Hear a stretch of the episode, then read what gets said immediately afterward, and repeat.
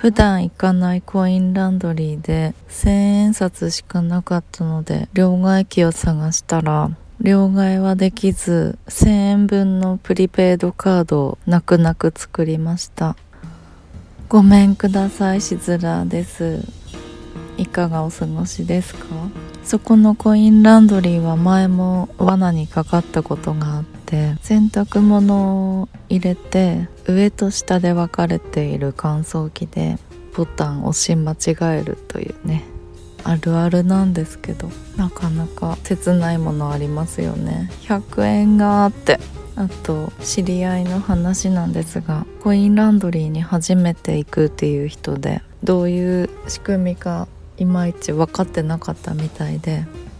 洗濯物を入れる前に100円を投入したらしいんですね。そうしたらどうなるか皆さんご存知の通りになったようですけどコインランドリーは罠が多いですよ。あの忘れ物の靴下の片一方の山を見るといろいろ思いを馳せてしまいますが靴下で思い出したんですけど靴下って皆さん色とりどりバリエーション揃えて購入なさってますか？しずらの家族についてなんですけど同居人が3人いるんですが最近そのうちの2人がもう足のサイズ一緒なんですね。もうもはや。だいたい0.5センチ刻みで違うというか。なので靴下ってもうみんな一緒のでいいんじゃないかって思い始めてきて。私かの有名なあのブランドが大好きなんですけどブランド名が確か No Mark Good Item さんっていうんですけど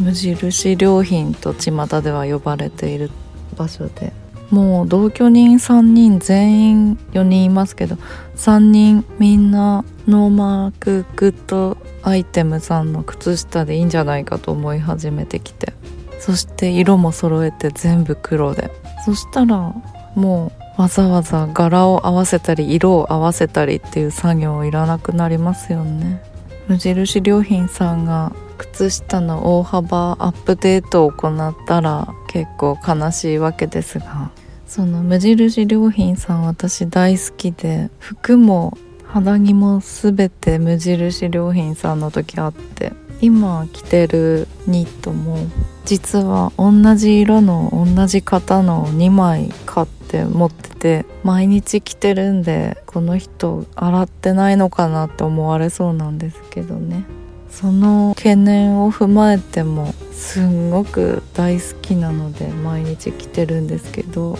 一日おきに。タートルネックのニットって首がチクチクしがちだったんですけど無印良品さんのは首のところだけ綿を使ってるので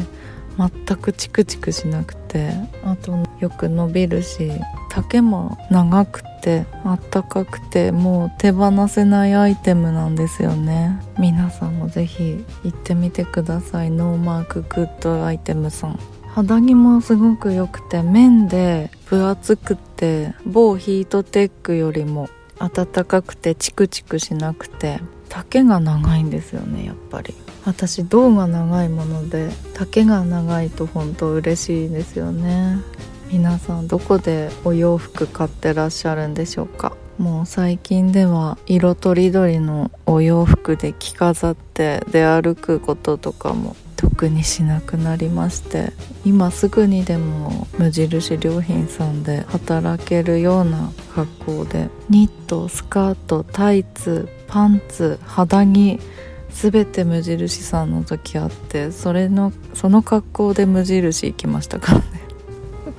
バームクーヘン買って帰りましたけど。そう。靴下の両方揃える時間を他に当てたいですよね。スティーブ・ジョブズとか松本人志の考え方で。もうシンプルにいきたいものですけど。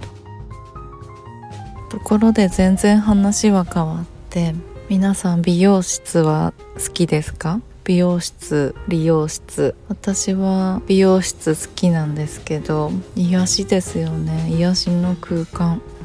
それで髪型ってこうしてもらいたいっていう希望で行くじゃないですか。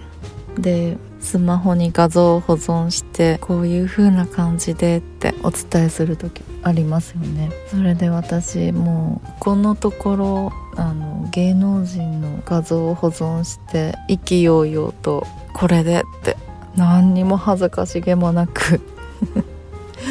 美人な芸能人さんの写真を見せていくわけなんですけど最初出す時すんごく恥ずかしい。大丈夫かなって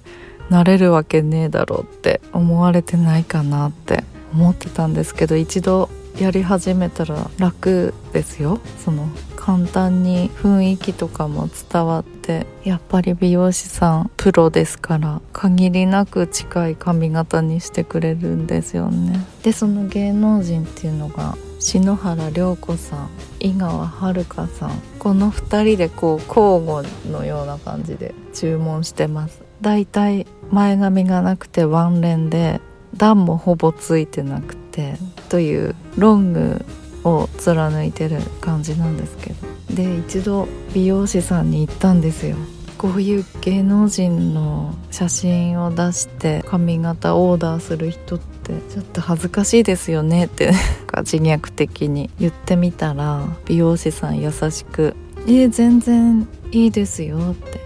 逆になりたい雰囲気とか分かってすごいやりやすいですって言ってくれて